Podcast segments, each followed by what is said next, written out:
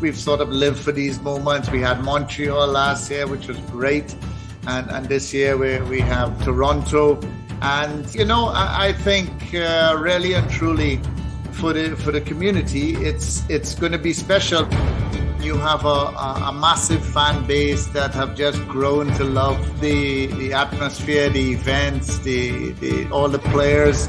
They they really support support them. It comes across uh, with a, with a great atmosphere uh, all the time.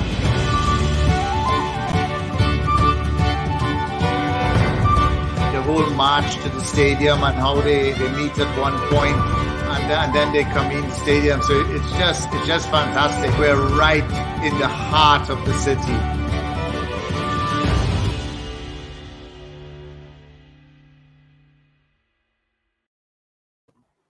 Hello and welcome to another edition of the newsroom here on Tuesday, May 24th, 2022. Christian Jack, Charlie O'Connor Clark joining you live from Halifax, Nova Scotia.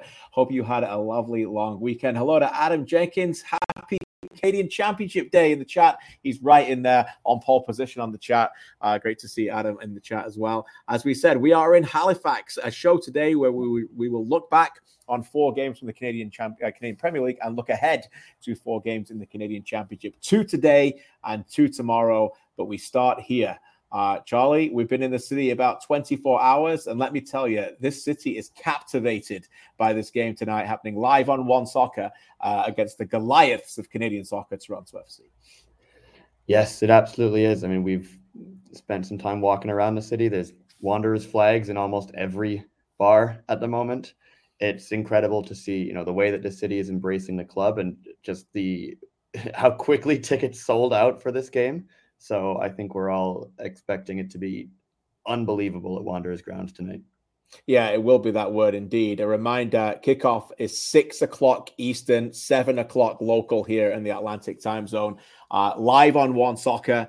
Uh, and as you alluded to, the atmosphere is going to be like unlike anything anybody's ever experienced uh, at the Halifax Wanderers grounds. It's been special, but talking to season ticket holders, talking to uh, fans and executives around this team, they know that tonight is going to be a little bit extra special, jam packing as many people as they can possibly be allowed to get in there.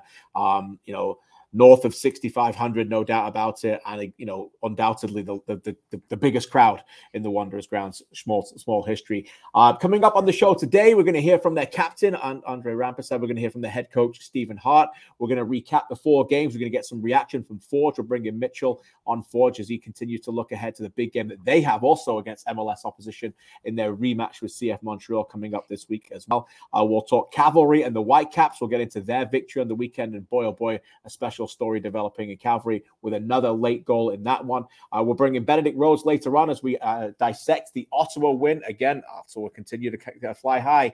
Atletico Ottawa winning by two goals to one against FC Edmonton. And later in the show, uh, we will talk, be, talk, be joined by Alex Gangue-Ruzic as well as we look back on the Pacific game against York United and look ahead to that. And by the way, our special guest will also join us. We're hopeful getting Nico Giansopoulos on the show. And of course, what a weekend he has had playing for Pacific joining the Whitecaps and being back against Pacific again. And I think I said playing for Pacific. He's not doing that. He's playing for York. No. Not playing for three different teams in the weekend, just two uh, for Nico Giansopoulos.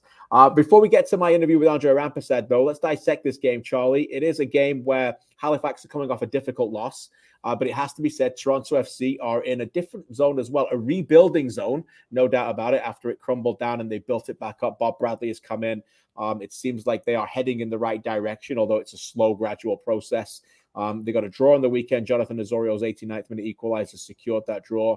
Uh, still only winners of three of 13, scored first just in three of 13, no clean sheets. In fact, the only clean sheet in the last 24 came against CPL opposition. That was against York United last year in this competition. So teams are scoring against them. Uh, and one that I think Halifax, of course, will not be favored for, but will feel like they can have a go against Toronto FC in this one.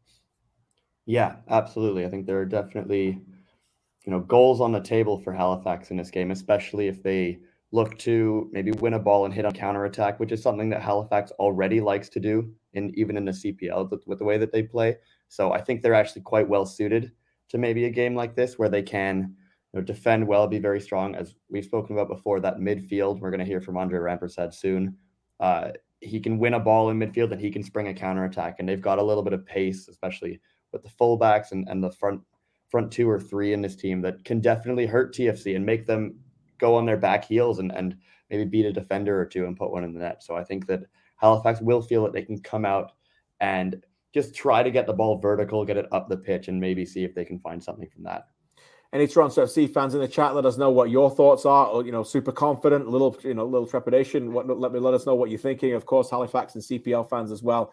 Um, it is a big, big couple of weeks uh, in Canadian soccer circles. CPL versus MLS three times this week, and of course, fourth of June will be Forge versus Toronto FC again. CPL versus MLS in the matchup to win the 2020 Canadian Championship in that one.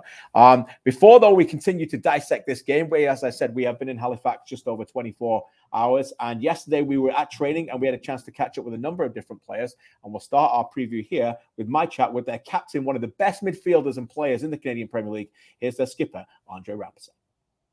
Hello, everybody. Welcome to the Wanderers grounds here in Halifax. Christian Jack alongside HFX Wanderers captain Andre Rampersad ahead of the game against Toronto FC. Uh, it doesn't get much bigger than that, Rampy. How excited are you for this one? No, for sure. It definitely doesn't get bigger than this. Uh, definitely excited after playing. You know, we played Montreal last year, and it, it was definitely a big game, and it, another big game coming up on Tuesday for the boys. And yeah, I know uh, the younger guys would be eager to show themselves to, to the world and to TFC, and, and we're excited for that. You have a great record here at home. What is it about this place, this fans? We're going to have close to 7,000 people packed in here for the match. What is it about this environment that gets you over the line in games? Yeah, definitely. The, the fans are always there, whether it doesn't matter what kind of weather it is, what, what day it is, they, they come out and they support us. And definitely they're the 12th man for us and they help us get over the line. And they suck it into the net sometimes from in the kitchen. you can hear them uh, cheering from on the TV all the time. They're so loud and, and we appreciate them a lot. You are the club's all time leading appearance uh, holder now. What is it about Halifax? What is it about this city that means so much to you and your family, Rampy? Well, yeah, from the beginning, um, definitely they gave me my shot at, at 24, which is which is very rare in, in the world of uh, sport these days. It's more younger guys that get the shot. So they gave me my shot, a professional debut, and everything. So I really appreciate that from ever since. And it, it's always easy to come back to a place where, where they, they give you that opportunity. Now, this is the quarter final of the Canadian Championship. You alluded to it. You played Montreal last year here almost into the 90th minute. You got almost got them to penalties, two late goals, and you're just on the wrong end of it. What did you learn last year as a group against an MLS team that you can go into this one to help you? It's just to stay focused throughout the, the 90 minutes. And a lot of the times it, it happens when you lose focus against these teams because they're so sharp, the way they train, and, and because their level is a bit higher probably. Uh, yeah, so definitely that would be a thing for us to, to take into consideration. Even if we go up, you know, we, we have to stay stuck in, in, in the game and, and for that full 90 minutes. Couple more with Andre Rampersad, the captain of Halifax Wanderers. What do you like about your team this year? You seem to be converting a few more chances. You've got a lot more goals. You're dangerous from set pieces as well. How would you describe your plan this year as a team, as, a, as an outlook from a tactical point? yeah, just to go out and, and, and, get the job done and, and know that we can win games because we have we definitely have the quality to do it. And guys are expressing themselves more and they're more comfortable this year, obviously. And, you know, different different tactics and stuff. So we, we just trust each other and, and hopefully we get the win in the end. Final one for you. You've had a long-standing relationship with your coach, Stephen Hart. It's a big name in the Canadian soccer circle, former national team manager. I know how much he's going to love this as well. What does it mean to you guys to play for him on a big occasion? Oh, definitely. I've been watching this guy on TV ever since I was small, and he came to Trinidad and coached Trinidad for a bit, and we were doing well and all this. So I was always uh, eager to play under him, and then obviously I got my shot back in 2019 to play for him, and I'm still here. So it's, it's definitely appreciated, and I know he's excited for us to, to go show ourselves to TFC. Beautiful town, beautiful city, beautiful place to play. Uh, this is going to be a great day. Good luck, Rampy. Thank you, man. Thank you. Thank you. Great guy, you know, Andre Rampersad. Yeah. In, in many ways, Charlie, I mean, we're going to get to the real Mr. Uh, Halifax Wanderers, Stephen Hart, I suppose. But from a player's point of view, it doesn't get any bigger than this guy, right? He's out there seemingly, he's played every minute of every game so far. Uh, again, he was in the competition, he was then midfielding in, in Guelph. He is their leader in, in so many ways, tactically and on and off the pitch. Yes, he has. And he is just every year with this club, he plays so many minutes for this team. He's an absolute machine. I think that now that I think now that Terran Campbell at Forge Rampersad is the the most uh, games played with one CPL club. Uh, which is you know a testament to the commitment he's made to this club and to this city and just how at home he's become here and how important he is to them because he is again just such a such a force in that midfield for them. And you know a, a lot of the things revolve around him. And if he's on his game as he normally is then Halifax do have that dominance in midfield Yeah, they certainly do. And uh, the man who's going to be coaching him tonight, Stephen Hart, he's got that relationship for him, with him as well with Trinidad. Uh, we were going to ask Stephen on to become on the on the show live, and he would have done it, but instead we got him yesterday. Uh, it's an in-depth discussion, and I want to play it for you guys now. We'll be back to recap what happened with them on Friday, talk a little bit Forge uh, with Mitchell Tierney in a second. But before we do that, here's my sit-down interview uh, with the head coach Stephen Hart. Joined by Halifax Wanderers head coach Stephen Hart ahead of a monumental game, no doubt about it. No, Stephen, I mean, you've been coaching in a lot of big games in your life, but how special a one is this? For Halifax? Serious, very special. We had Montreal last year, which was great, and uh, this year we have Toronto FC, you know, so it's, it's, it's big for the fans, it's big for the club, big for the city. What about your players? How big is it for them, particularly the reward for obviously COVID times, not playing here a lot, and now obviously coming back here to play a big MLS team. Yeah, I think uh, I think it's one of those games that they they're looking forward to, and, and as I said in the last uh, press conference, if you're coming into this game and uh, you know don't an- anticipate the, the challenge and want to test yourself against these players, then you're in the wrong profession. Let's talk about your home form. I'll get to Friday in a second, but generally this is a very difficult place to come, right? Before Friday, I think you've only ever lost here four times in the league, all by one goal. Um, what is it about this place? What is it about this fan base, this group of players that galvanizes on this pitch? Yeah, I think uh, you know it's it's a it's a different type of atmosphere. The the fans can smell the players. They, they, they're right on top of them. Um, it's like the old stadiums uh, used to be, and uh, that that you feed off that that type of energy. Um, yeah, we've we've had a lot of good moments. You know, we've we've had some some some bad moments as well. But that's football, and um, I, I, think uh, once we once we continue to use this uh, this sort of advantage that we have with with calm minds, um, we should be okay. What about this city, Stephen? Obviously, you know it better than most now.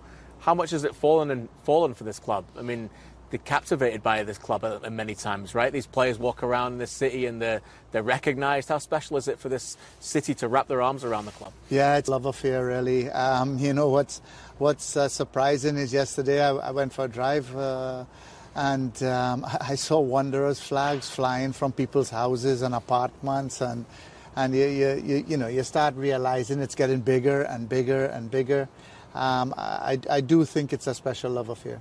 What about Friday then? Obviously, it didn't go your way. What, have, what has been the message to your team since obviously you lost 4 0 at home to Forge? You, you, did make some significant changes and you were pretty, uh, you know, I think pretty pointed with your comments after the game in terms of, you know, how disappointed you were with it. But what have you been working on since then? Yeah, I mean, look, uh, you know, we, we, we were in a situation where we felt we had to rotate the squad in order to have the proper, you know, sort of rest. And, mm-hmm. um, you know, in, in hindsight, maybe maybe too many changes, and um, and really and truly, you know, when I looked over the game again in the first half, we weren't bad at all. Mm-hmm. Actually, in the first ten minutes, we should have been up to nothing, and and that's a different game. Um, but we didn't, and we we sort of, of, of lost our concentration. We should have we should have held it at, at 1-0 for as long as possible and, and, and uh, maybe just try to get ourselves back into the game instead of chasing it in the second half. Um, but, you know, that's on me. And uh, the, the reality is that the result is not, is not coming back. So we learn from it and we move on. Talking about learn from it, you had Montreal here last year, as you alluded to you ran them really close. It was 1 1 heading into stoppage time, and then they scored two late goals and just tipped the, the edge in their favour. Um, what, is there things that you can take from that? Have you watched that again? Is there a message to your players that you learned from that? I, I still, I still say, uh, and we were talking about this the other day. We lost Jake Ruby, our right back, and Corey Bent, our right midfielder, at the same time in that game, in the 86th minute, mm. I think it was, or 84th to 85th minute. And if you know you make two changes on the right side, and if you look where the, the, the goals came from. Uh, we paid for it. And I still say if those two players weren't injured, we would have kept our balance and we might have gone to penalties. It wasn't to be. Uh, two, two changes forced upon you. Not much you can do about it. I mean, I don't want to take away from the quality no. of Tabla, but uh, that had something to do with it, of course. Certainly interrupted the rhythm of your team. A couple more with Stephen Hart here before we let him go. What about Toronto FC? I'm sure you've watched them. I know they've not got a lot of wins lately, but they're still a huge powerhouse, particularly in the Canadian soccer circles. What do you see from them? And, and now, you know, how interested are you to up against go up against the like of Bob Bradley in this one? Yeah, I mean, uh, I've, I've, followed Bob closely, and of course, I know Paul very, very well. And uh, uh, you know, the, the, both those guys will work with what they have. They have a young team. They're willing to build from that. Um, they know there's going to be to, to be good moments, and they know there's go, there's going to be uh, moments of errors. But they, they do have some attacking players that can that can cause a lot of problems, and uh, they've got a classy midfielder that can that can move the ball around, and and we know we've got to not let him have time to to, to do that. Um, and uh, and I'm sure they'll they'll be pre- as prepared as ever to play us final one with you. You talk about being prepared. I saw some of your guys taking some great penalties there in training. I know it's a very different one, but uh, penalty shootout tomorrow night will be pretty special. Now, if we get to that point, how, how's your team looking from the spot? I, I, I don't want to get to that point. I want to be on top and uh, let TFC feel the pressure a bit. But uh, if it go if it goes to penalties, you, you you as well as anybody else know it's a it's a coin toss. They just have to, you know, make your mind up early. Don't change it and uh, just go for it. Win, lose, or draw, and get to penalties, Stephen. It's going to be a special night. No, close to 7,000 in here doesn't get much better than that for the city. Yeah, I think the amount of people are here coming, I think these trees are going to be occupied with people. Sounds great. Stephen Hart, all the best for tomorrow night. Thanks so much. Thanks very much. Nice to see you. You too. True gentleman, a true gentleman of the game, and uh, an honour to talk to him and, and, spend some time with him. And I'm really delighted for him tonight. Um, Let's talk some Forge because Forge were here in Halifax on Friday night, Charlie, and came away with a record breaking 4 0 win. Uh, no team has come here and dismantled that team in Halifax since the birth of the Canadian Premier League. Uh, you and I both watched this game. You and I both worked that game. Let's play the highlights. And what were your thoughts on this as you covered it for CanPL.ca? Yeah, I think um, maybe first and foremost, it's a the kind of performance that Forge really needed especially going into some of these difficult games because they have been kind of missing that that final third uh, clicking. As we've been saying for weeks on this podcast they they were missing that like that final ball and stuff like this. Like these balls just across goal for just finding a player these these little touches the finishing it's you know a moment that they needed for that confidence. Uh, but you know as Stephen Hart said like it 4-0 might not be you know entirely fair considering, especially how the first half went. I mean, there was arguably Halifax should have been up 1 0. There was one that Akeem Garcia had down the left side. And if he'd only squared it for Sam Salter, it's, it's a completely different game at that point. But, you know, Forge, as they've kind of done a few times, I think they did it uh, against Halifax last season. You know, it takes a little bit of time sometimes, but they're just patient enough. The moment does come eventually, and then the floodgates are just open because they start to feel it. The confidence becomes way way higher. You know the momentum is there, and then they just pour on the goals. You know even the substitutes come in, they get them. So again, this is something that Forge have been looking for a game like this where they do really break out. Uh, and for it to come away from home is really, really important as well for them because obviously, you know, they, they have to go to Montreal tomorrow night, which is never going to be easy. So, uh, yeah, I think it's it's a big one for Forge. Uh, Halifax, as we've said, though, you know, they were embarrassed by it and they they were punched in the face by it, and now they they need that redemption game tonight. Yeah, at the end of the day, two goals from David Choinière and an assist. You know, a goal from yeah. Woobens Pacius, uh, a goal from Emery Welshman. You get the right guys scoring at the right time. The guys right? they need. Guys, yeah, they, the need, guys they need chance scoring. creation. Bobby Smyrniotis has been saying quite consistently we need to convert our chances better. I thought Hojabrpour and Bekker were tremendous in midfield, both by the way, yeah. in the team of the week. We're going to release that this afternoon as well. Um, uh, yeah, before we get into that game and that rematch, we're going to bring Mitchell on for in a second against CF Montreal. Let's go back to the Wanderers grounds, get some reaction. His goal scorer, Emery Welshman. Uh, yeah, the, the team performance was what's important. Uh, coming into this, we needed three points. We were feeling a bit of the pressure, and we responded very well. The team came out with energy and aggressiveness, and I think that was the difference. The football was the same as we've been playing all year, uh, and I think that's what was the difference the energy, the aggressiveness, and the commitment to the battle first. The football showed itself on the field, and we reaped the benefits of our performance. Uh, personally, of course, it's been a while since I scored a goal, so that felt really good to get it. Um, but again, the three points was all that mattered to me. Three points, four goals. Happy for that man as well, Emery Welshman, who's uh, you know, can be ruthless, and he needed that moment to get his confidence back. First goal of 2022. Let's bring in our correspondent Mitchell Tierney, who's all over Forge this week. He's our main man in charge of looking ahead to what they've got ahead of them. And uh, Mitchell, I know you're working on your preview already, but you've got the teasers out already. A fantastic piece on CanPL.ca about the rematch that's come up again. And this is where we're at now in Canadian soccer circles. We're already talking about special rematches. Canadian Championship. You know, the Canadian Premier League's barely four seasons old, and we're getting spicy storylines. But uh, just uh, set us up for what is a, a, great game here, and what you thought about to write about in terms of the rematch from what was a fantastic penalty shootout last year.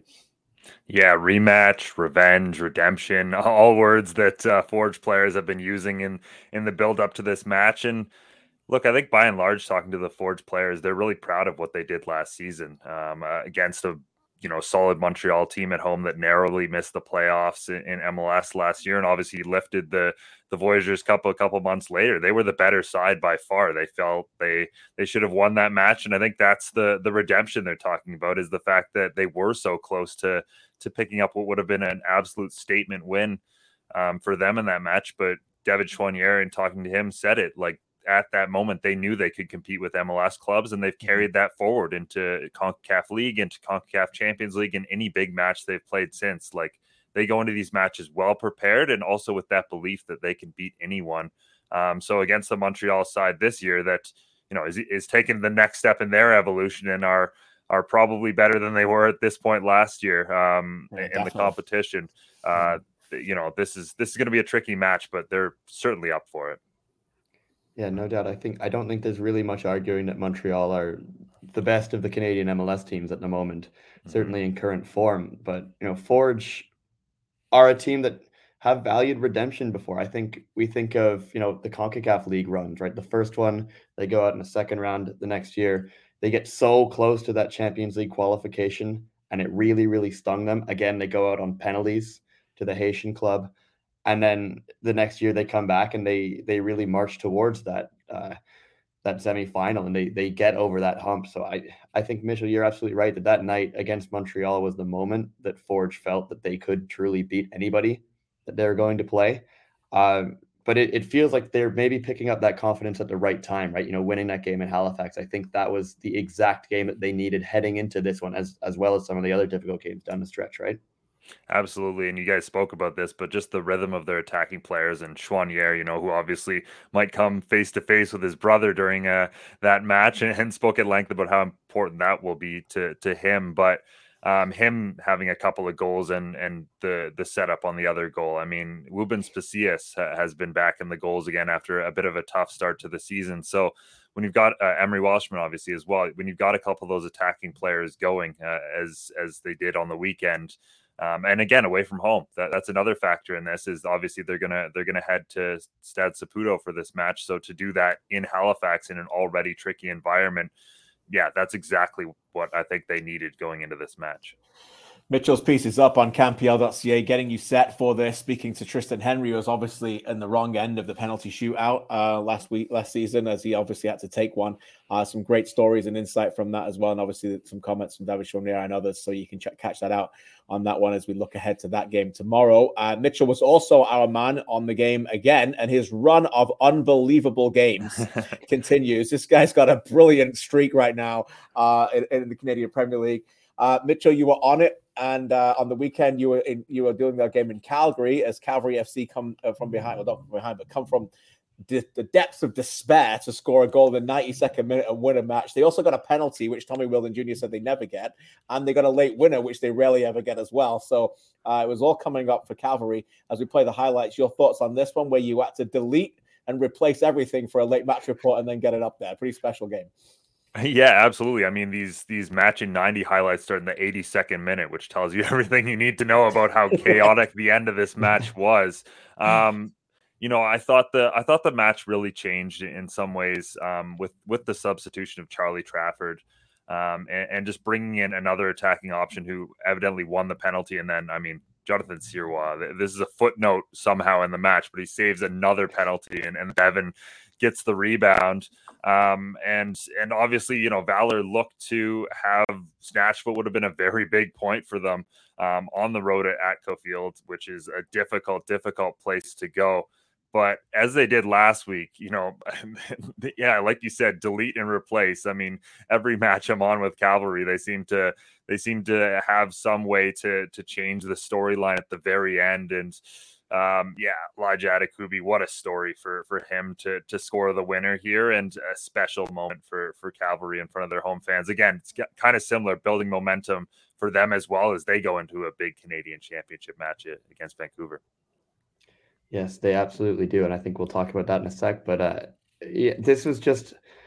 It, it feels like Cavalry do this all the time, right? In the CPL. I mean, by the way, I don't I don't want to, you know, overshadow anything. No, I don't think it was a penalty, to be fair.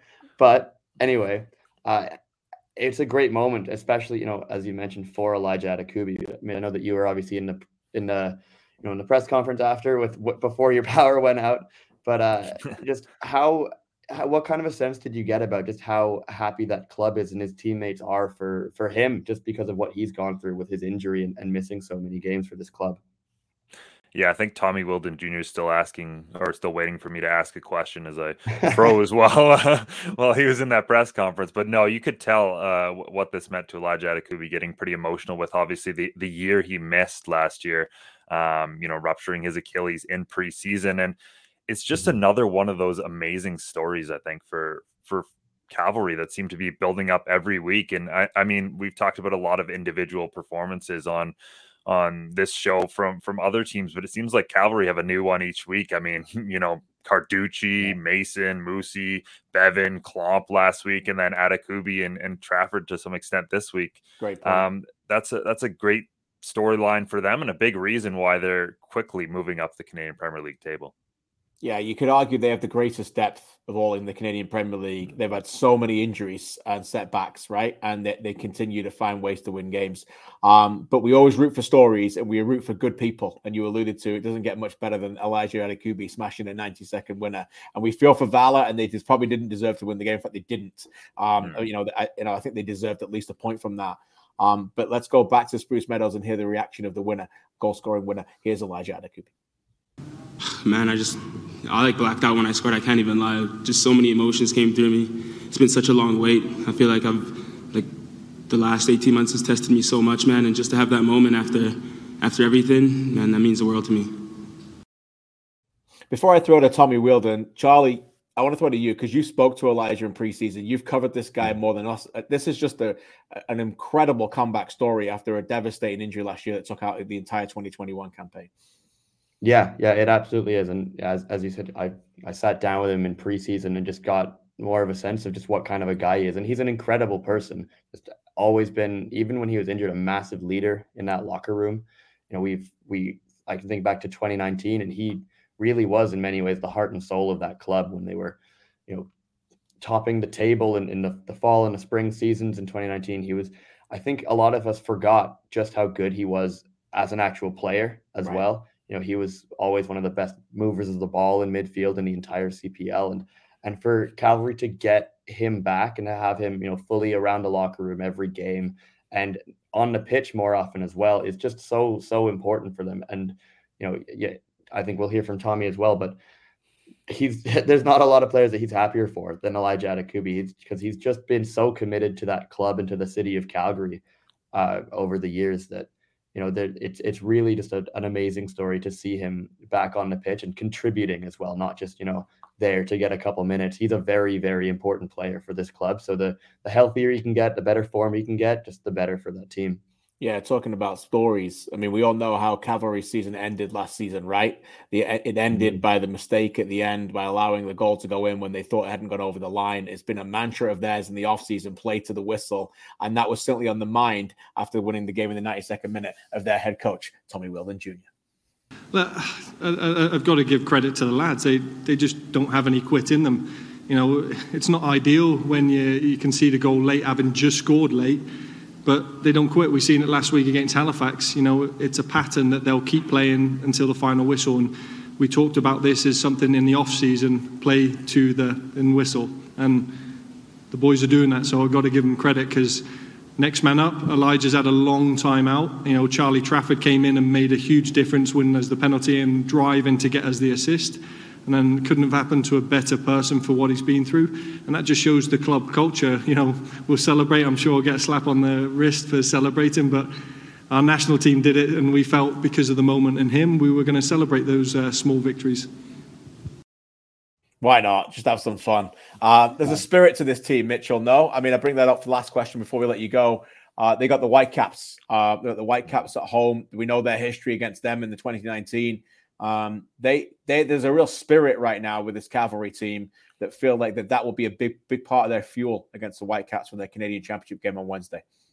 Yeah, it's it's a good point. I mean, I, mentioned all those players and how they've stepped up throughout the season, and that's kind of been my necessity as well. I mean, you look at the number of players on this cavalry side that have got an injury in the in the pre-match press conference. Um, before Valor, you know, Tommy Wheeldon Jr. was actually having a bit of difficulty, like figuring out which of his players were out because there's so many on the long term injured reserve. Mason, Norman Jr., Pebble missed out again this this week. So, um, you know, they, but they've been able to overcome and continue to next man up, who's ever next in that lineup.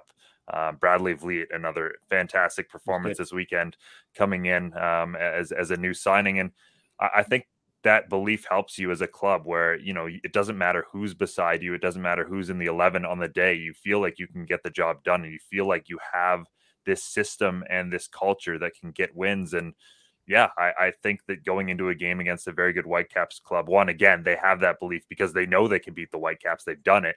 And you know now they know they can win at home they've done that a couple of times as well. And uh, i think that in terms of sides going into this match from the Canadian Premier League, you know, they're one of the ones best suited um, to to get a bit of an upset victory here yeah, if you're out in Calgary, it's not on the game of a hockey game. So you're fine. You can actually go and support your team as Bruce Meadows. It's not clashing with the Battle of Alberta. Uh, go support Cavalry as they try and knock out the Whitecaps in the Canadian Championship. Uh, Mitch, thanks for this. Appreciate it. Keep up the great work. And you're all over Forge on Wednesday night as well. We'll be recapping that with you another time. Thanks again, Mitchell Tierney. And we bring out, we take out Mitchell and we bring in our man Benedict Rhodes because now it is time to recap um, Atletico Ottawa winning again and another great performance away from home as we roll the highlights in this one. They went to Edmonton and they came away with a 2 1 win in this one. Benedict, did they deserve it? And overall, what was your impressions of their performance? Yeah, overall, I do think they deserved the win. I think you know the, the number of chances they created in this game was was a lot more than Edmonton, as as we see here for a lot of the first half, especially they were all over it. This chance here, Brian Wright will will probably think he should have scored from like you know four yards away, but um, again, Edmonton this season have, shown that you know they're not going to be pushovers. They're not going to, despite the circumstances they're in, they're not going to be you know minnows in this league. Is, is probably a fair word to say. Like Alan Koch has said all season, like they're in, they're in a tough position with with their off the field situation, but you know this team has has the fight and the desire in every single game to you know to, to push on and, and try to win games and the the issue now uh, is it's kind of obvious i guess is just you know they often concede first and have to battle back, and and right. and that's a that's a bit of an issue for them, and and obviously you know keep the ball at the back of the net is a, is a pretty obvious thing to say, but um, that's, that's been a bit of a difficulty for them so far this season, and something they need to work on for sure. Yeah, I, I think I, before we get a little bit more into Edmonton, I just want to stick on Ottawa for a second here. It feels like this is a game that maybe was a little bit different from from some of their other performances, where they're on the ball more, they're getting forward a little bit more. Ben, I, I think you've obviously seen a lot of Atletico Ottawa this year. Are we seeing them maybe start to evolve and grow a little bit under Carlos Gonzalez? Obviously, a new coach comes in. There's always you know going to be learning curves, but you know they're not necessarily sitting in that low block as much as they used to, right? Mm-hmm.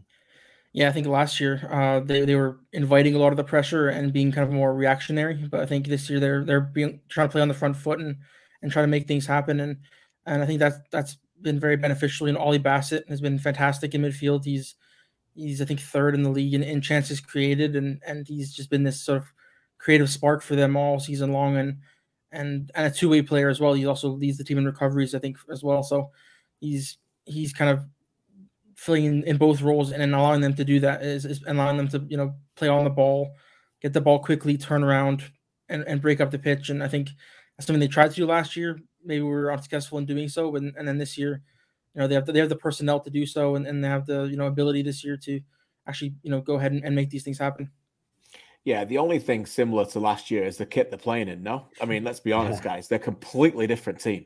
The continuity is there in terms of selection. They, they, the game management is tremendous. The way that they stay in games, they they get leads, and they a lot of times they keep leads. Um, the balance in what they play, and they've got right now, as you alluded to, a, a tremendous leader in terms of technical ability in, in in Ollie Bassett, who is without question one of the best players in the league right now on, on current form. You alluded to it, Bennett. You put all the stats in there.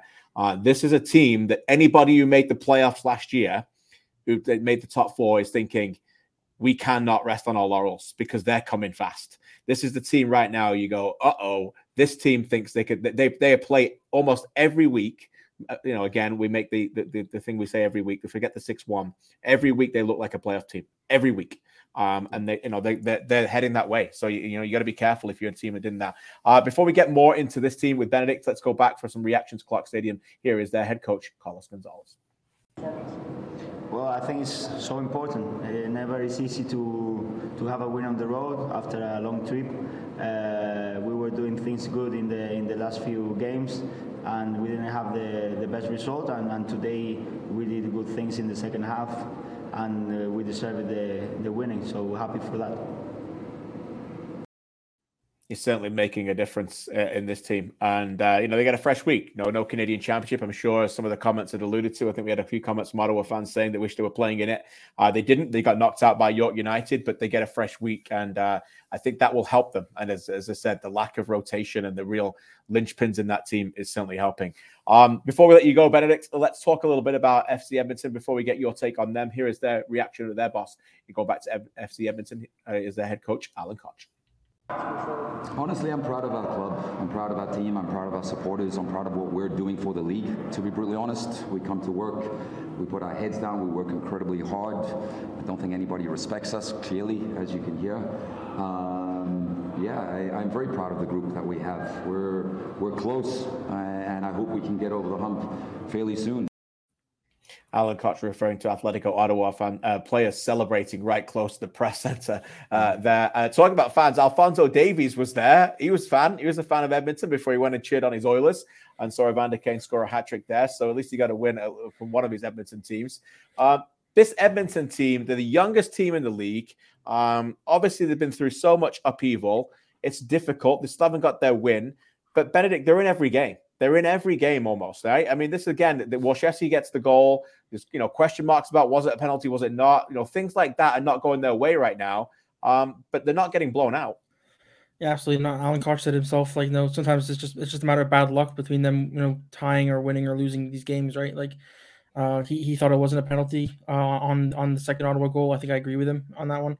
Um, and and like you said, they're they're not being blown out at all. Like they're they're in every game. They the issue is maybe they're not, you know, taking advantage of the opportunities they do have. And I think they there's a few in this game, for example, when you know more examples when Shamit Shome played Mamadi Camara through on goal and, he kind of just scuffed his shot wide, but he, you know, they're getting into these positions. They need to make the most of them, and, and that'll be the difference between, you know, drawing a game or losing a game or winning a game. And, and I think I think the first win is close. I think they're they're they keep improving every week as they kind of get more familiar with each other and, and you these young players, you know, learn how to play at the professional level because many of them haven't before. Um, but as, as the games go by, I think they're becoming a better team and a better unit as well. Sounds good. Yeah, sorry, go ahead, Charlie. Yeah, no, I, I just, I think obviously it's, it's another result that doesn't go their way, and that, that, that like when they continue to build up like that, it's very difficult to to sift through them. But I genuinely thought that Edmonton had some good moments in this game. Mm. You know, I think they they had ten shots. Toby Warschewski alone had five of them he's he continues to just be an absolute workhorse for that club. And he's you know at times just willing them up the pitch. But you know that that attack that they had you know Gabby Bitar had six successful dribbles in this game. That is a lot. Uh, he's you, a good player, you usually don't see. Really good he's player. a great player. Great player. He was great at the U Sports level. He mm. comes to Edmonton and, and he's been you know very very committed to to what Alan Koch is asking him to do in all sorts of different positions as well because he was a striker in yeah. university and now he's just really wherever they need him. Uh, this Edmonton team does have that quality on the counter attack, and I think some of them, you know, they didn't go in a net in this game, but for them to be getting there, eventually they are going to go in more often. You know, it's, and it's just, as well. Yeah, yeah, yeah. They do have Viklat at the back, and that helps as well. But uh, yeah, I it again, it's it's always tough to to be particularly impressed with a team after they lose a game like that. Uh, but I, I genuinely thought that there were some very good moments for them on the counter attack, and I think it will be a matter of time before a few more of them start going in the net. Yeah, there you go. Uh, Arthur in the chat asks, "Are we a sleeping giant in the CPL?" Referring to Atletico Ottawa, potentially. Uh, but question marks whether you're actually still sleeping because everyone's aware of you now. Uh, Benedict, thanks so much for your time, man. Keep up your great work. CanPL.ca. I know you're all over uh, lots of games this week, including Cavalry against the Whitecaps. So we'll be catching your recap on all that as well. Uh, thanks again. Benedict Rhodes uh, covering FC Edmonton versus Atletico Ottawa. Let's bring in Alex now to recap the final game of the CPL and also get us some kind of a little bit of insight onto the Whitecaps as well. Alex, great to see you, my man. Let's talk a little bit before we get to the week ahead about what you were at, you were, uh, what you did on Friday. Um, a goalless draw in the end, uh, as the champs were held to a, a nil-nil draw by the best defensive team in the in the league right now, York United, a tremendous defensively. What were your overall thoughts on this one? Disjointed affair, not helped, I suppose, by Pacific losing three injuries in the first half. Yeah, I mean, uh, whenever you see Pacific host a, a, game, last thing you expect is a nil-nil draw. But uh, full credit to York heading into the game. They were the best defensive team. They still are after a, a strong defensive performance. Just allowed a couple of shots.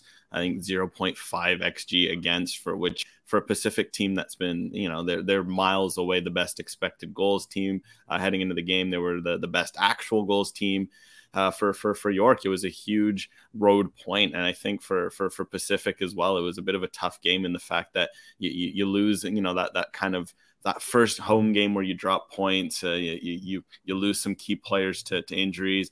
Uh, it, it, was a tough game for Pacific, but at the same time, I was very interested by their perspective. They seemed fine, uh, you know, with the result. They thought they played relatively well, and this is a good York side. And I think ahead of their their Canadian Championship uh, you know match this it, it, has made that one so much more interesting because we really are starting to see what this york team is going to become under martin nash and that is very solid at the back. And now it's just a matter of figuring out these offensive players that they have how to get the most out of them but that back four plus nico giantsopoulos as we see in goal there it's a very solid unit and we're, we're seeing how they were able to handle uh, the, the champions and the best offense with ease which was uh, something we haven't seen often this year yeah, I was I was impressed by the way York played in this game. I mean, to go to Pacific and to outshoot the champions, to win more duels than the champions, to you know hold them again to a clean sheet, which you know, uh, friend of the podcast Nico Giantsopoulos is in the chat here asking us to hype him up. Great game from him, but we're going to speak to him in a minute anyway. really, he's not really asking that. It's just Charlie, just uh, you know, just uh, trying to get on his side. Nico would never do that. Yeah. He's far too, he's far too modest. But yeah, yeah, as as you said, Alex, just the way that York are defending and the consistency with which they do so. You know, they've they've got fullbacks that they love to get up the pitch, especially Deity and Abzi. And when you have players like that, you need your center backs to be so solid, and you need your midfielders in front of them to be very solid and cover that space as well. So, just I've I've personally been very impressed with kind of the, the tactical evolution of this side as well, right, Alex? Yeah, I think that's been the, the big thing to to watch under Martin Nash. That kind of cavalry esque defensive solidity he's brought over, obviously from his time under Tommy Wheeldon Jr. I just the the core of center backs, Dominic Zator, Jordan Wilson, Roger Thompson, when they're on the pitch together, fantastic. You know what you're going to get. Zator continues to be a great addition uh, from a you know a couple years now ago uh, ago. Now he's just so rock solid, big, uh, commanding in the air, great with the ball at his feet as well in terms of just switching play and opening things up for York. And then you just kind of add those little tactical tweaks. For one, I love how Chrisnovic N'sa's role has developed immensely. When he burst in the league, it was kind of a, a bombastic attacking fullback, and now he has such maturity in his game where he's always tucking inside kind of you know covering for Abzi pushing up the field sometimes. Heck, he gets forward as well as uh, on occasion and, and, makes things happen. I think those those are those are key. And then you just move up to the the field and the work that Noah Verhoeven and Cedric Toussaint do in front of them in that that double pivot. That's the exact sort of solidity you need in a team. And and it was interesting to hear Martin Nash because I kind of asked him about it. I was like, you're you're, you're the best defensive team in, in the league. Uh, what has worked for you? And one of the first things he, he said was the teams that he said has have done well in the CPL have always been very good defensively. So that was that said he was that was item number one on his list when he came in as a head coach was to improve that because York we'd always seen the goals we'd always see them have have fun in games as a young team but defensively they weren't always there this has been night and day from from last year. So if they can find a way to get the goals going on top of that, no one's going to want to start to play York going forward. Yeah, I feel like I feel like we were really early on this train. By the way, guys, I feel like we we picked the York Green very good, and you could see the improvement very early in the season. Uh, I'm with you on N'sa again, and, and he's been on Team of the Week this week. That'll be released this afternoon. And uh, Alex, great to see that you're on board with Mai Zator, top defender in the league so far, train. So welcome aboard. There's going to be lots of people piling on. He's been magnificent as well. Um, uh, let's go back to Starlight Stadium and get some reaction. Here's the thoughts of the aforementioned Martin Nash. Yeah, no, I thought uh, coming into, like you say, they've been the top team in the league. They've been fantastic this year, especially at home. They're unbelievable at home. And, uh, you know, I'm extremely pleased with the clean sheet because it's not easy um, to come here and, and, stop that offense from scoring some, some talented players. Um, but uh, I think, you know, both teams are really physical. Both teams wanted to win and um, they battled it out. So uh, it's good to see. You want to see tough competitive matches. and um, it, it was kind of on the edge a little bit, but you saw two teams that really wanted to win. I like the edginess. I think there's a bit of spice there from something that happened in preseason as well. That certainly helps get the rivalries going. Um, let's switch gears quickly before we bring in Nico uh, for the Pacific side.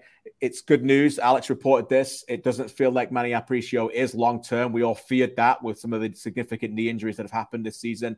Uh, we had Manny on the show last week, arguably one of the best, if not the best player in the Canadian Premier League so far on current form. It seems more like days slash weeks rather than months, which is fantastic news. Uh, best wishes to him and the other players, Sean Young and uh, other players that you know need to get quickly recovered. Um, but yeah, let's get into Pacific before we get Alex's thoughts on that ahead of their the Cup clash uh, and their rematch. Let's go back to Starlight Stadium in reaction with their boss. Here's James Merriman.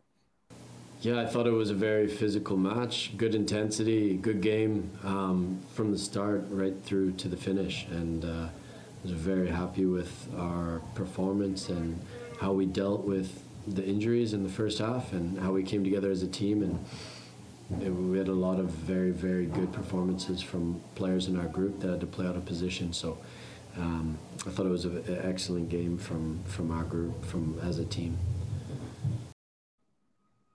So Alex, watching every Pacific game so far that you've seen, uh, and I know they were disjointed with the injuries, but and again, this is more of a York focused question on Pacific. Pacific, I would imagine, over the last two or three days, have worked a lot harder on their attacking play to try and break this team down and going into the cup game tonight. Yeah, for sure. I think they, they got a good taste of what it takes to beat York. They're going to be solid. They're not going to make many mistakes. Uh, Pacific are going to have to be more clinical almost, which it feels weird to say, but I mean, you look at the advanced numbers. I think they're up to to 13 and a half expected goals, yet they just uh, they've underperformed that by two or three. So they, they, they keep leaving chances wanting in games, and they had a moment. I mean, Alejandro Diaz could have nestled his sixth goal into the top corner if it weren't for a phenomenal top class block from Roger Thompson that really saved the, the the game for for York. So I think Pacific seeing what they they saw in this game from their perspective, I think they'll want to be stronger in midfield. I think really through Toussaint and Verhoeven, uh, you know, York really didn't give away much territory to Pacific. I don't think it helped they lost Aparicio so early, to be fair. And I think right. it'll be interesting to see what mm-hmm. they choose to do. Uh, you know, if Matthew Baldisimo will be back in time uh, for this game, obviously, so, you know, his family has been dealing with some uh, some unfortunate stuff. So hopefully everything is good with him and he's able to come back. If not, now with Sean Young injured, with Manny uh, Aparicio unlikely to play, it's going to be interesting to see what they do in the midfield because I think that was really the biggest area. It kind of cut the supply of Bustos, Diaz, and Heard more than they would have liked, and you could kind of see that with the frustration Heard in particular was was dealing with. So if they can feed those three, get a little, little more going in midfield, and just be clinical with their cutbacks, their quick shots, because uh, that's what it's going to take. Because it's the defense is so solid, and if you get past somehow get past that. I mean, Nico's uh, Giantsopoulos also made some big saves uh, as well. So it's going to take perfection. It's going to take clinical, and it's going to start in the midfield, in my opinion. Yeah, no doubt about it. Canadian soccer fans do not sleep on this game. I know Charlie and I are in Halifax. It's CPL versus MLS. We've got two more CPL versus MLS tomorrow night in the quarterfinals, but tonight we have CPL versus CPL. It is a massive game.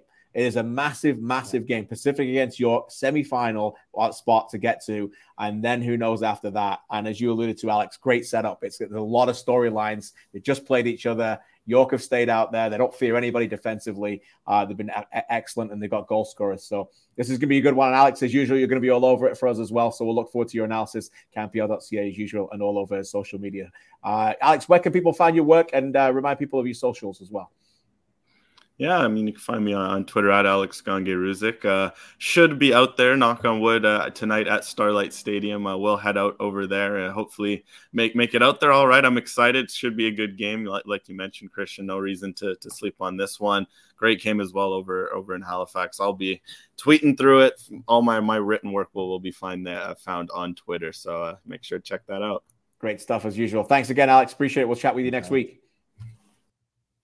Great stuff. Uh, all right, let's have another substitution. One guest out, one guest in. Alex is out, and let's bring in the busiest man of the weekend, no doubt about it, Nico Giantsopoulos, who's made it back uh, to the island after a, a whirlwind uh, three or four days. Nico, great to see you, my man. How are you? Yeah, I'm good. Uh, I feel good. I'm not as tired as people may think, although I've been getting that question since I've entered this hotel. We, we will we will not ask you whether you're tired because uh, this is why you live for these moments. No, let's let's let's do this in a little bit of a chronological way. Uh, for those who aren't aware, Nico Giantsopoulos played Friday night for York United, got his clean sheet again, another great performance, and then was loaned to the Vancouver Whitecaps for 48 hours. Uh, was part of their trip down to Charlotte, and then is back for the Canadian Championship tonight. But so, Nico, talk us through this. You know, when did you start getting a little bit of a, a a little bit of a wind of it? And then did, how quickly did it go from a rumor to this is definitely happening?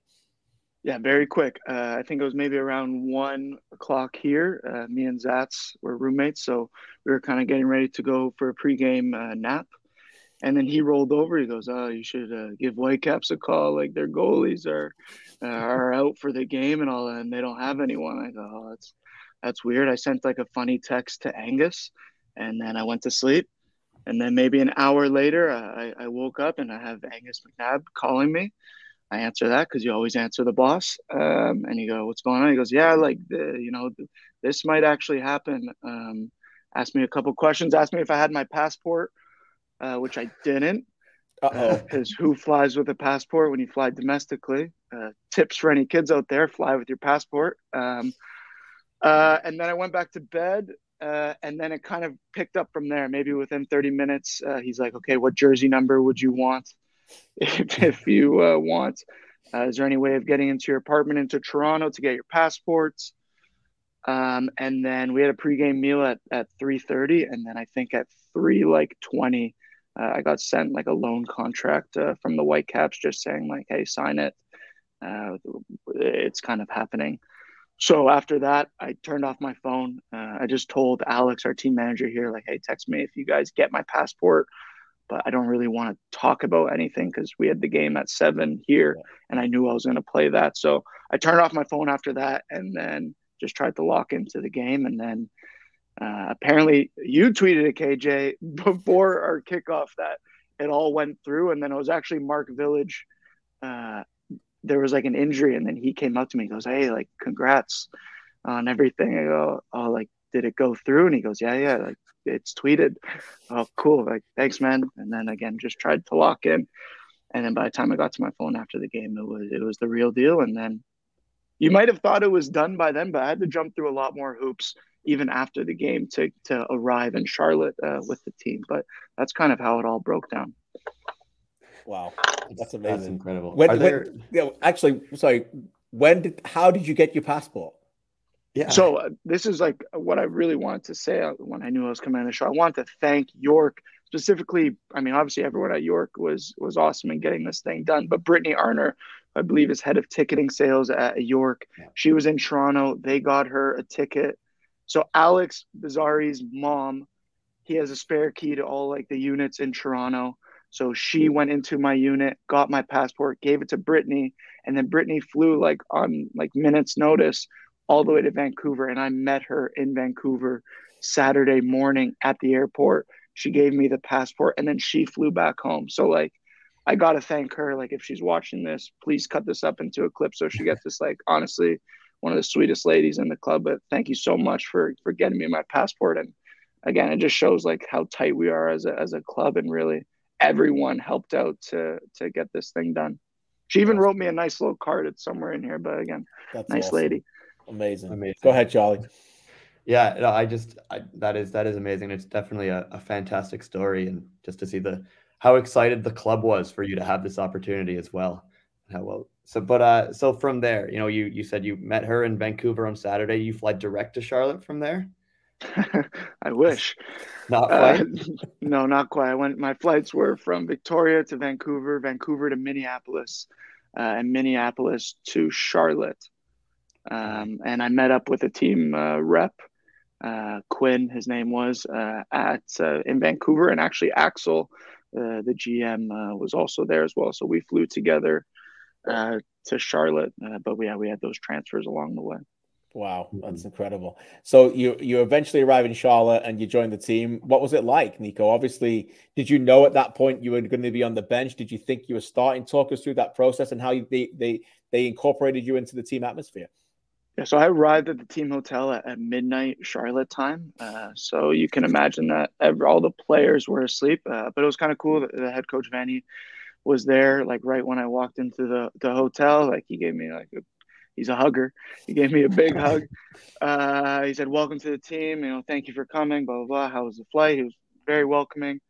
Uh, then I met a, another like player ops guy that was there as well. They got me food. Uh, and, and then I kind of went to my room, showered up, and, and, went to bed. So I didn't really meet the team uh, at that time. It wasn't until breakfast the next morning that I met all the guys. Um, I didn't know what what the plan was, whether I was going to play, whether I was on the bench, anything.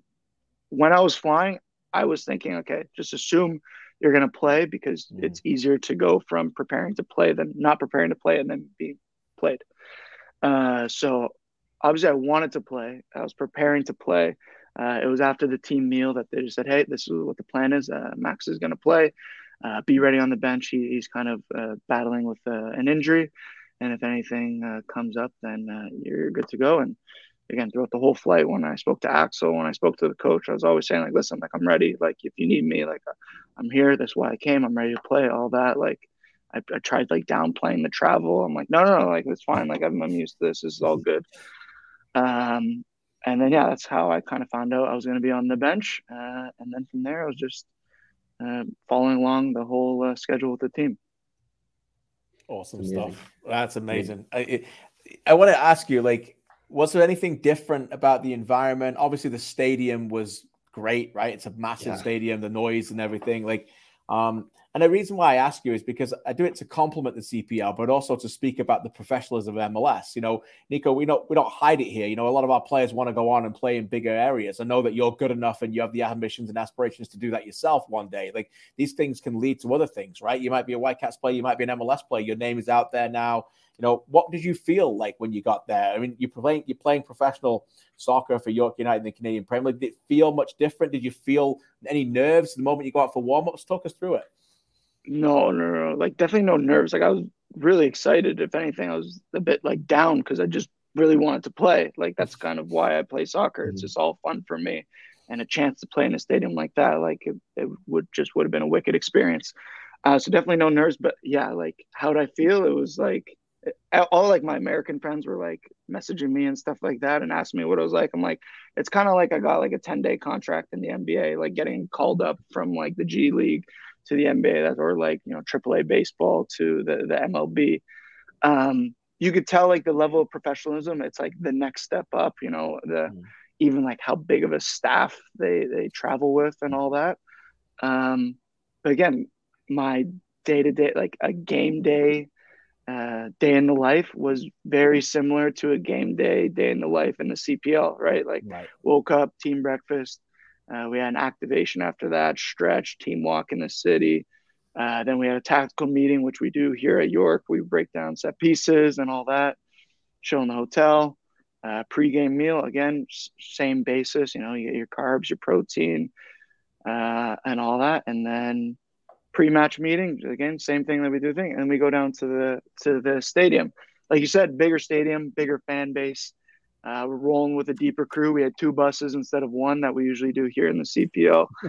um, but again, all, all the same thing. Um, and it, again, it gives you that excitement. It's like, okay, like I want to be in this level next. And like you said, I think every single CPL player wants to make the jump to the MLS or, or even yeah. Europe and stuff like that. So once now I got like a little, very, very small, small, small taste of it. Um, it now gives you that extra motivation to move on and try to get to that next step.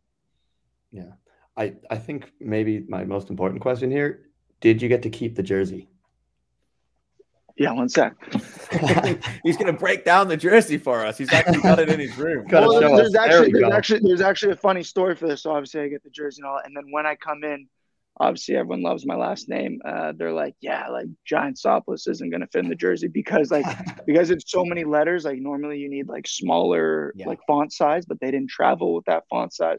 So then they're like, like, what do you want to put on? Like, is Nico okay in the back in the jersey? and I've always fancied myself to be kind of like Brazilian. I'm close with Oliver Minutella, the, the Brazilian on the team. So I got my first name on the back of the jersey. So uh, it's kind of fitting uh, like that. So yeah, I did get to keep the jersey. They also gave me uh, a second jersey as well. Uh, my college coach actually flew down from Michigan. Uh, oh, to wow. come to the game, uh, amazing, crazy, yeah, crazy enough. So I gave that jersey to him because, listen, he's been there for me since since I started playing college ball, really. So uh, he definitely earned that jersey, and uh, yeah, it was a cool experience to to share with him and all my friends and family. Obviously, uh, were watching back at home. That's amazing story. You mean I, I, was I, I was wondering if you're going to tell me they put giants on the back of the jersey. well, I was going to say like I could get my Instagram followers up. I was just going to put like at Nicolaos Giants on it, and maybe I get a couple more followers or something That's like right. that. Well, but, we'll, uh... we'll, we'll, stick this video out there. Hopefully, this will get a bit more more of your followers. Yeah, please well. share it. I could, I could. Listen, one more for you, and again, uh, this is game day for you, so we can't thank you enough for taking your time here. Yeah. What's the feeling like heading into this one? We're previewing the games. Charlie and I here in Halifax. We've, we've done a review on the show, but um, the culture, of the team looks immense from outside. Nico, how's everyone feeling going into the quarterfinal? No, we're a confident group. Uh, we're a young group. We're an exciting group. Uh, everyone's excited for this game. Again, this is a team like York, uh, where every single game it feels like we're like going into a war, and everyone gets so hyped up. Whether we're playing Pacific, you know, who, whoever we're playing, we could be playing like a, a League One team in, in preseason. Like the guys get amped uh, to play any kind of game. I think that comes with being like a young team. Like they're just so excited. So uh, everyone's excited. They're they're up for this game. Obviously, Cup football, you know, brings that extra bit of excitement. I heard it actually might rain here, maybe down here, so that just adds to the atmosphere. Uh, and we kind of like being on the road. I think we have that like crazy mentality uh, you know, like road dogs and stuff like that. So uh, we're excited, we're confident, uh, but obviously we know Pacific's a great team and they've uh, obviously have history in this tournament and they're also very good at home. So uh, we're up for it. And then again, we're just ready for a battle and hopefully we can put on a show for uh, everyone that's watching at home and everyone that comes to the stadium. We'll be watching, and hey, if it gets to ninety minutes and you're still drawn, you've got some experience already as a shootout man. So you got, you know, you can help me from that from the last round as well. So that might help you on the penalties as well. So. Yeah, no, penalties are always a bit more fun, right? Yeah, exactly. Uh, we had a lot of fun with you, Nico. Thanks again for sharing some time with us today. It's really, really a special honor for us to talk to you on game day. Uh, congrats again on a special moment. Hopefully, it's just a taste of what's to come for you in your career. Yeah, hopefully. Fingers crossed. Thanks again, Nico. Good luck tonight. Thanks, guys. Peace. Thank you very much, the great Nico Giantsopoulos. Just a t- tremendous storyteller, Charlie. I don't, I don't want to get ahead of myself, and I'm sure that you know Nico and York aren't thinking about this, but if they can get by Pacific, and if the Whitecaps can get by Cavalry, yeah, that would be interesting. That's yeah. all I'm saying. Oh, yeah. Again, can't thank Nico enough. That was fantastic. Yeah, and, and, and maybe the maybe York, if they do get to that point, can make a jersey just with Nico on the back for York yeah. as well. just as a little little sign of uh, a little sign of thanks for everything that he did for them as well.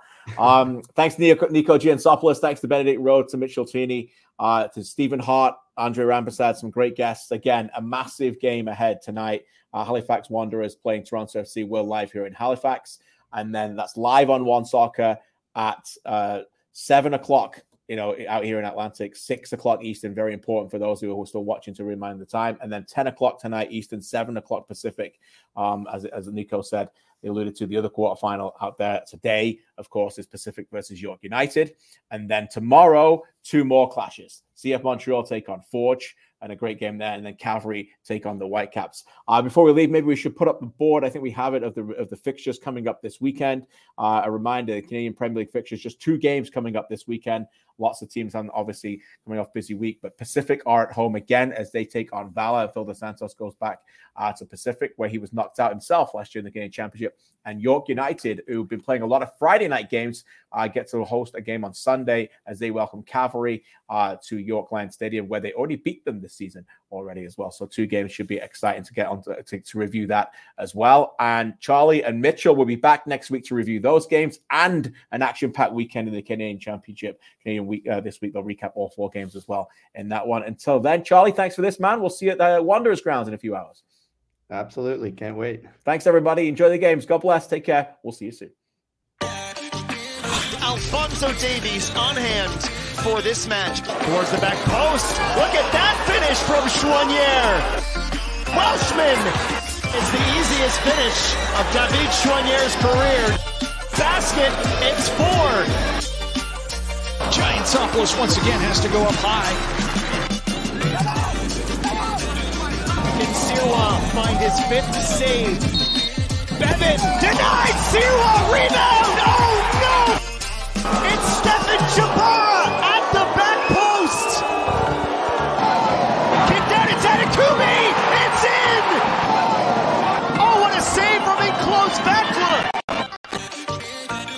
Touches, a strike. Brian Wright looking for the brace. Denied. That's off the hand of Filu. Ollie Bassett, and it's perfect.